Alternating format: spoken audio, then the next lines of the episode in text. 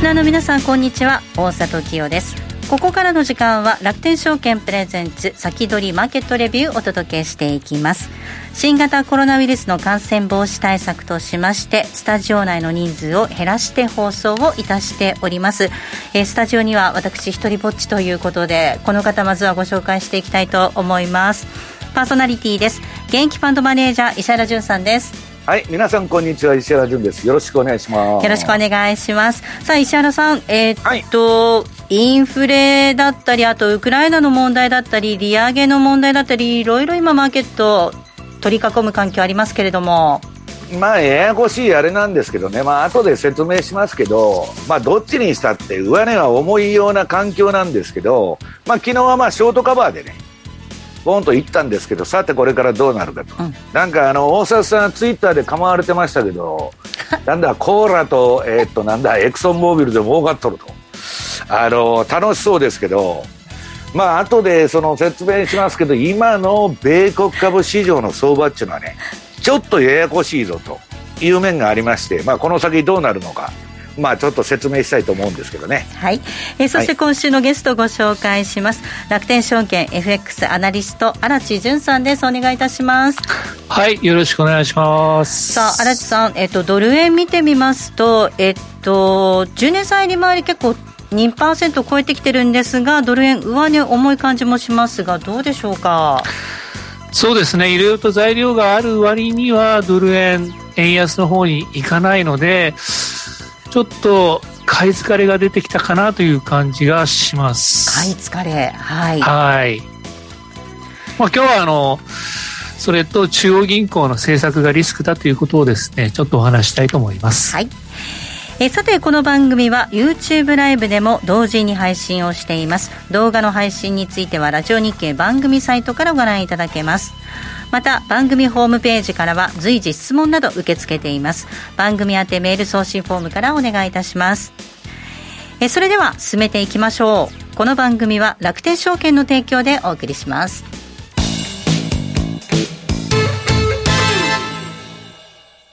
まずは無料で取引体験。楽天 FX のデモ取引を利用してみよう。FX に興味はあるけれどいきなり実際のお金で取引するのはちょっと、と、なかなか第一歩が踏み出せないという方は、まずは楽天証券の提供する。楽天 FX のデモ取引を利用してみませんか？メールアドレスとニックネームのみの簡単登録で、実際の取引と同じ環境、同じ取引ツールで、FX 取引が体験できます。口座開設やデモ取引にかかる費用、取引ツールのご利用は、もちろんすべて無料。詳しくは楽天 FX デモ取引で検索。楽天証券の各取扱商品等に投資いただく際は、所定の手数料や諸経費等をご負担いただく場合があります。また、各取扱商品等は価格の変動等によって損失が生じる恐れがあります。投資にかかる手数料等及びリスクについては、楽天証券ウェブサイトの投資にかかる手数料等及びリスクページや、契約締結前交付書面等をよくお読みになり、内容について十分にご理解ください。金融商品取引業者関東財務局長金賞第195号楽天証券株式会社ウィークリーマーケットレビューそれではここからは楽天証券 FX アナリスト荒地淳さんにお話を伺っていきたいと思います。さあ、荒地さん、先ほど買い疲れというお話もありました。このあたり、ドル円、ちょっと上値重いの、どんなふうに見ていけばいいでしょうか？はい、えー、それではチャートの方を見てみたいと思うんですが、次のページをお願いします。はい。えー、ここに書いたドル高限界説。はい。ということでですね、これはあのドル円の一時監視のチャート、えー、去年の9月から2月までを、えー、見てみたんですけれども、この110 15円の52、2021年に高値をつけたと、オミクロン株が、えー、オミクロンショックというふうに、えー、の自分では言ってるんですけども、はい、112円台まで下がりましたと、うん、で。その後戻ってきたと。で、それをドル高になってきたんですけれども、それは何を織り込んできたかというと、まあ、緩和縮小 FRB ですね、倍速でやります。2022年、まあ今年ですね、3回利上げします。この当時はですね。はい、で、バランスシートの縮小も開始しますということで、116円まで来たと。うん、で、116円の上のところはですね、じゃあ、どういう材料があったかというと、3月0.5%利上げするかもしれない。はい。で、今年7回利上げするかもしれない。はい。そして、フェデラルファンド金利が2.2 5%まで高くなると、うん、そこまでもうマーケットを織り込んでるんですね。はい、織り込んでいながら、この116円の3号以上にいかない、うん、つまり、もういい材料、ドル高材料を全部織り込んでいかないというのは、ちょっとドル高限界来てるんじゃないかと いう感じがします。はい、で次のページお願いします。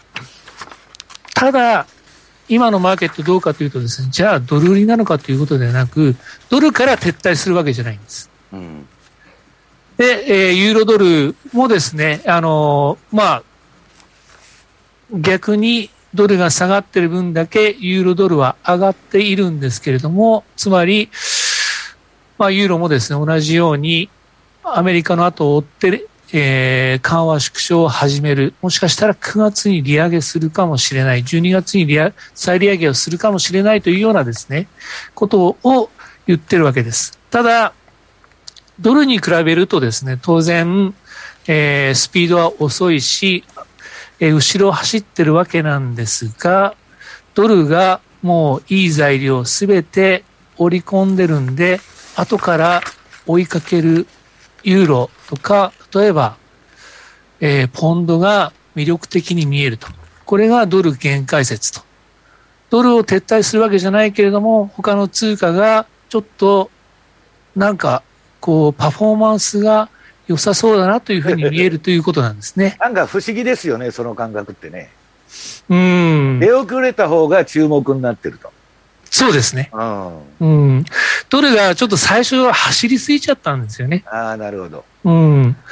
なので、ここに来て、えー、もう全部織り込んだけれども、先に行かないということで、少し、えー、これからは、まあ、他の通貨のちょっといいニュースの方により強く反応するんじゃないかなというふうに思っています。ちょっとユーロやポンドが後出しじゃんけんみたいなところがあるっていう感じなんですね。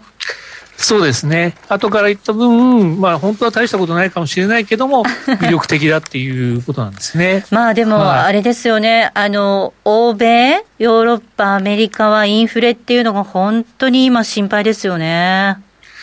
そうですね。どんどん上がっていく感じですね。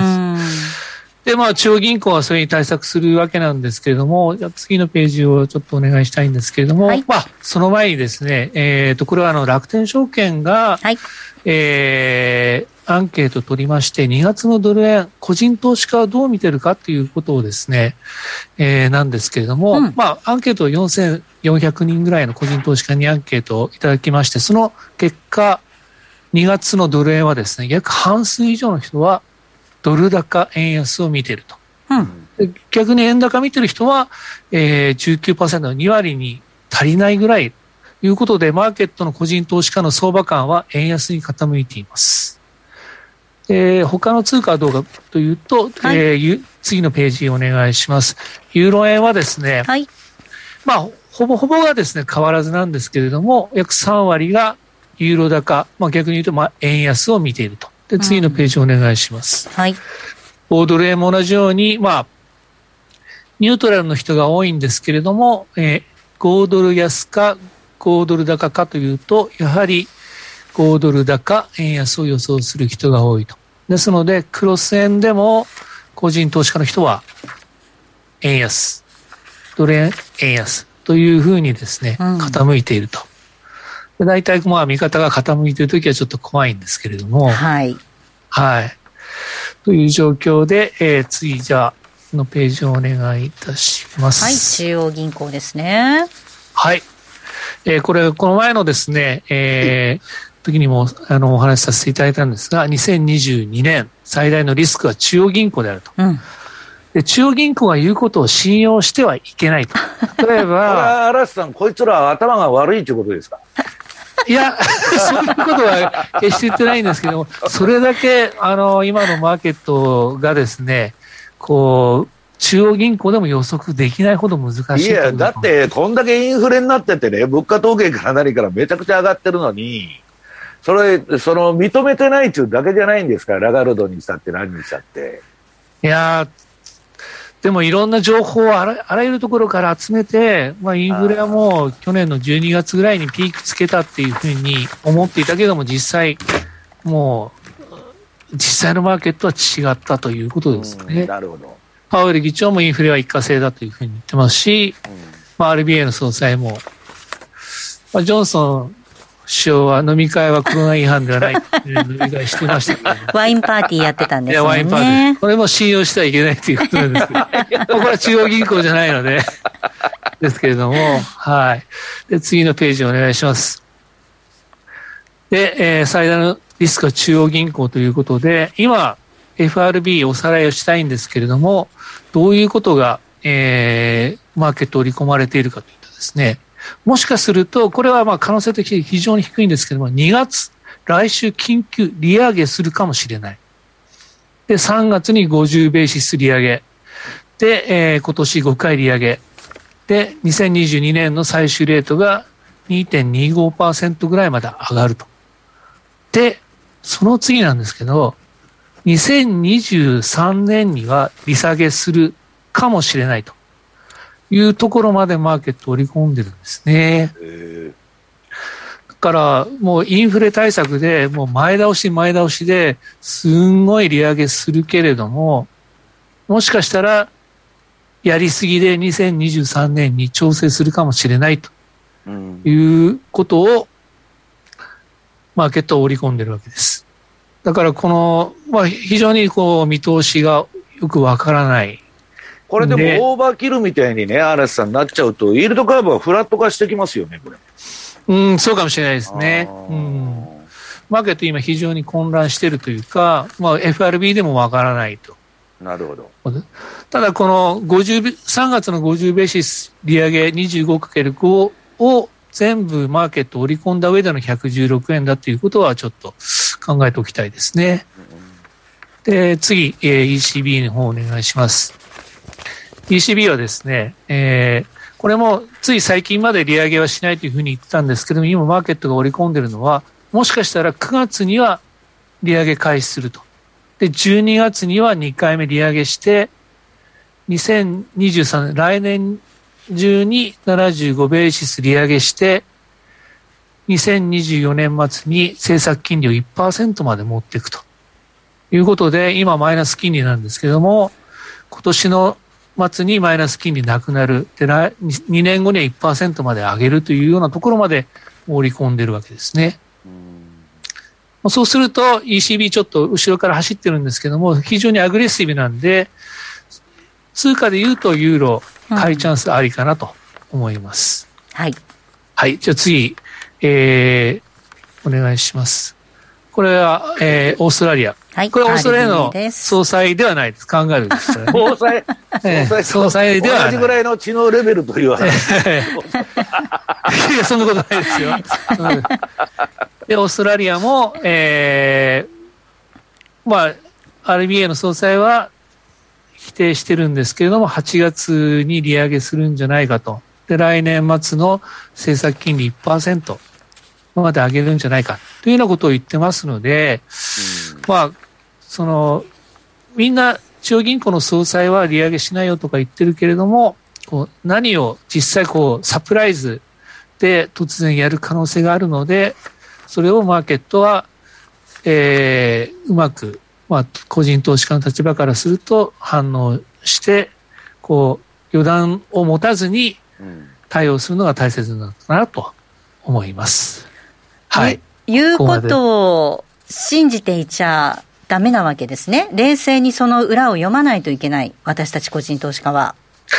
そうですね。昔だと、やっぱりフォワードガイダンスといって、えー、中央銀行がこういうような政策をやるよということを信用してればよかったんですが、はい、今は、えー、利上げしないというふうに言っても利上げ突然しちゃうということなんで、うん、まあそれだけやっぱり経済の状況が予測難しいということなんで、うん、その利上げしないんだなと思うんじゃなくて、もう利上げしたらどういうふうに反応するかっていうふうにことが大切なのかなと思います。はい。ここまで、えっ、ー、と、はい、利上げに向けて、まあ、正常化に向けて動いている中央銀行の話がありましたが、もう一つ、中央銀行ありますが、日本は、日本は全く逆の方というか、まだまだですよね。そうですね。次のページでは、はい。日本はですね、えー、おっしゃるように、金融緩和の縮小ありえないと、うん、必要なら追加緩和するというふうに言っているんですけれども、はい、もう日銀が言うことをマーケットはもしかしたら信用してない可能性があると。うん、いうのはやっぱり、まあ、今日明日ということではないんですが、あの、海外の投資家、ヘッジファンドは、もうインフレ世界中でこんなに高くなってるのに、日銀いつまでも耐えられないだろうと。いずれ YCC を放棄する時期が来ると、年内に。そうすれば円高になるという見方をするヘッジファンドなどが今増えています。うん、だから、まあ、今年の夏あたりからちょっとドル円、ちょっと注目なのかなというふうに思っています。はい。石原さんはこの日銀の動きなんかどうですか？まあ、あの、指し値オペなんていう話も最近ありましたけれども。いや、そんなもんね、誰も応札せんかったって言ったら当たり前の話だけど、はい。こんなもんはもう政治ですんでね。うん。この人たちはアベノミクスから始まったのを黒田さんずっとやってるわけだから。はい。やめない限りは同じことを言ってるだけの話なんですよ。うん。だからほとんどまあ発言内容に意味がないと言ったら意味がないんですけど、うん、まあ、要するに、アメリカもその日本もですね、債券市場はすでに国有化しちゃってますんで、はい、動きが出ないと。だからまあドル円もね、いまいち動きが鈍いということなんだと思うんですけど、まあ、そうですね。嵐さんがやっても、皆さんがやっても、私がやってもね、日銀の総裁なんか誰でもできるってことですよ。荒木さんどうですか、日銀の総裁。そうですね、いいかもしれないですね。まあええ、いいですよ、給料高いし。給料高いし、ね、日銀会合。退職金も高いですよ。いや、それいいですね。やりますか、みんなで。5年やったら、あの、うんともらえますからね。ではまた続き、この後延長戦でお話、荒地さんに伺っていきたいなと思います。はい、えここまでは荒地淳さんでした。ありがとうございました。ありがとうございました。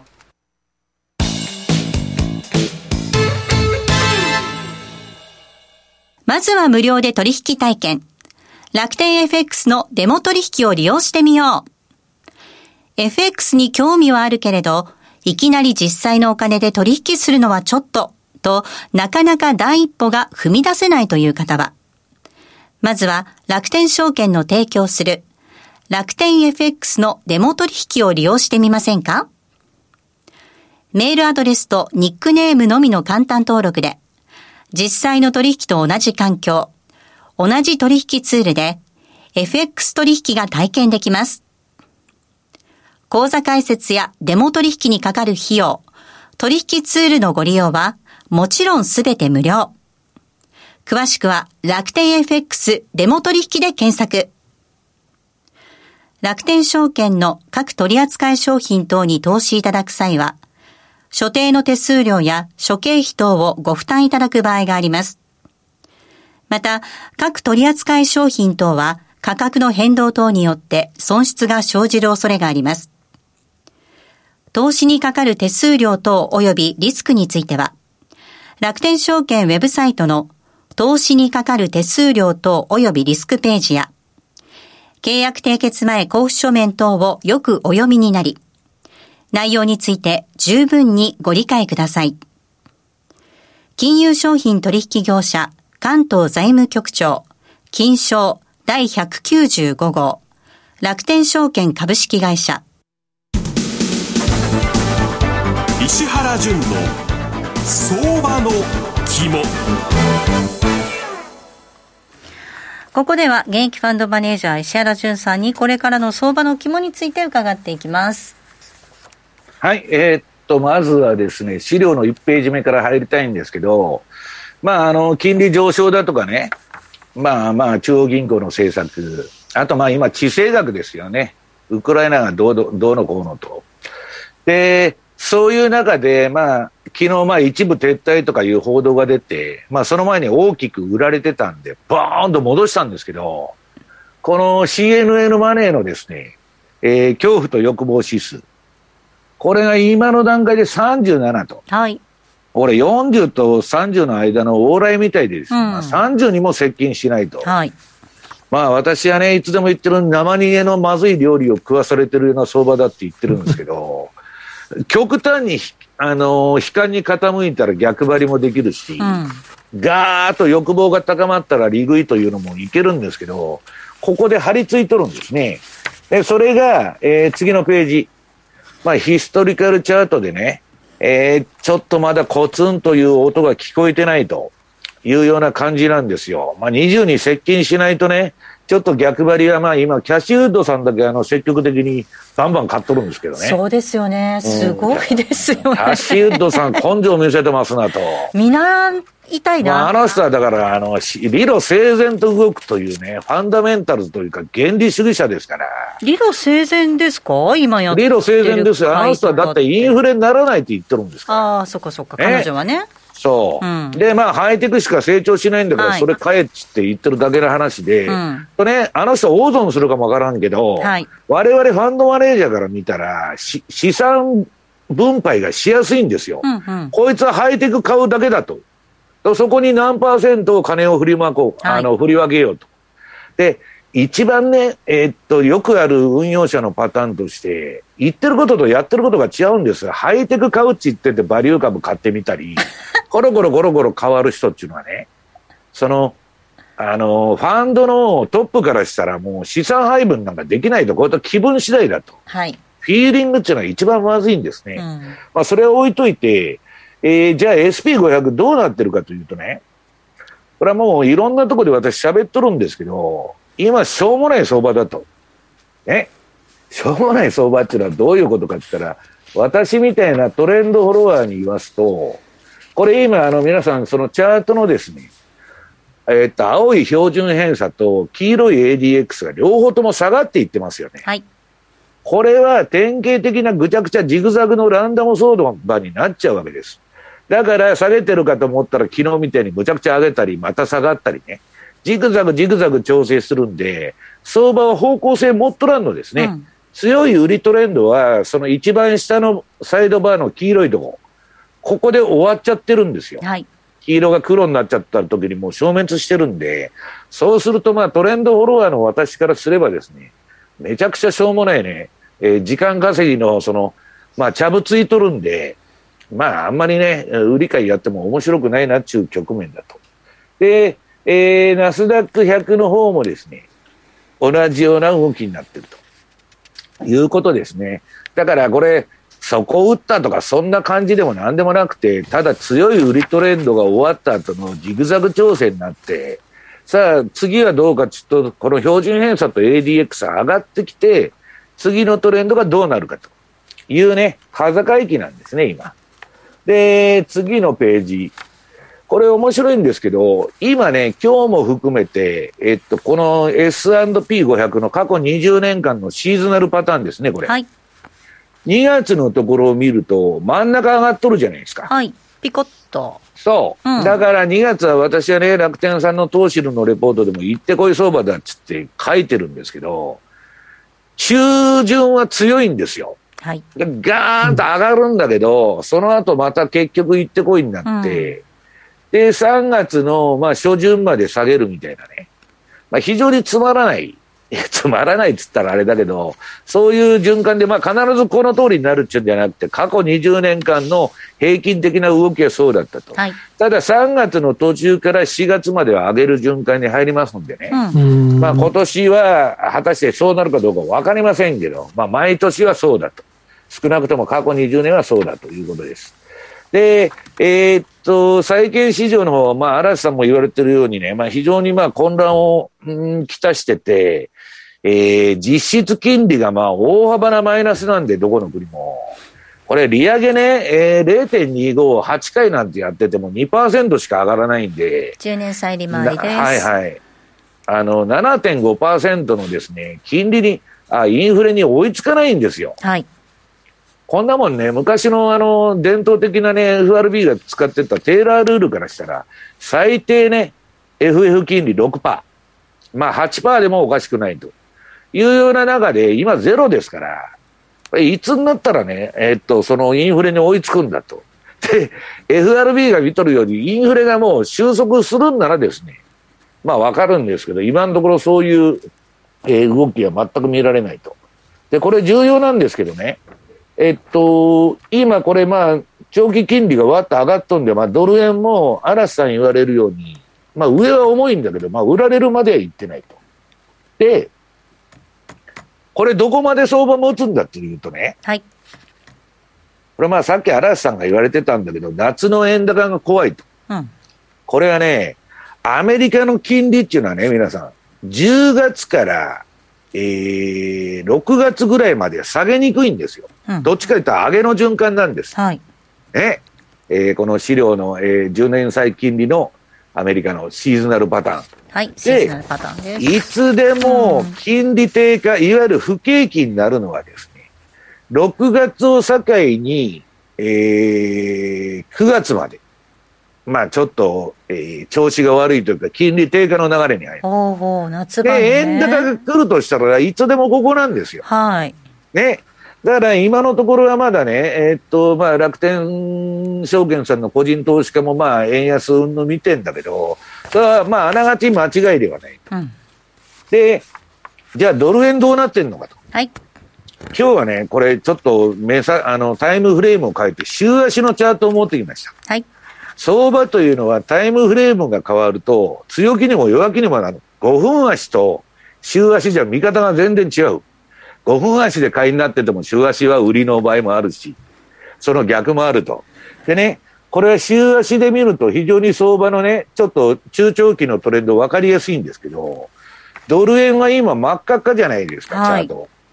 ずっとさっきのアメリカの金利の、長期金利の動きに沿うように、まあ、上げ下げしながらも、振りながらも上げとるわけです。で、えー、石原さん、そろそろお時間なんです、はいはい、延長であと行きましょう。はい、続き延長戦でまたお話伺っていきたいと思います。はい、えさて来週なんですが祝日のため番組お休みとなります次回の放送は3月2日水曜日ですえー、ゲストは楽天証券武田則孝さんお迎えする予定となっておりますのでぜひご期待ください、えー、この後は YouTube ライブでの延長配信となりますこの番組は楽天証券の提供でお送りしました。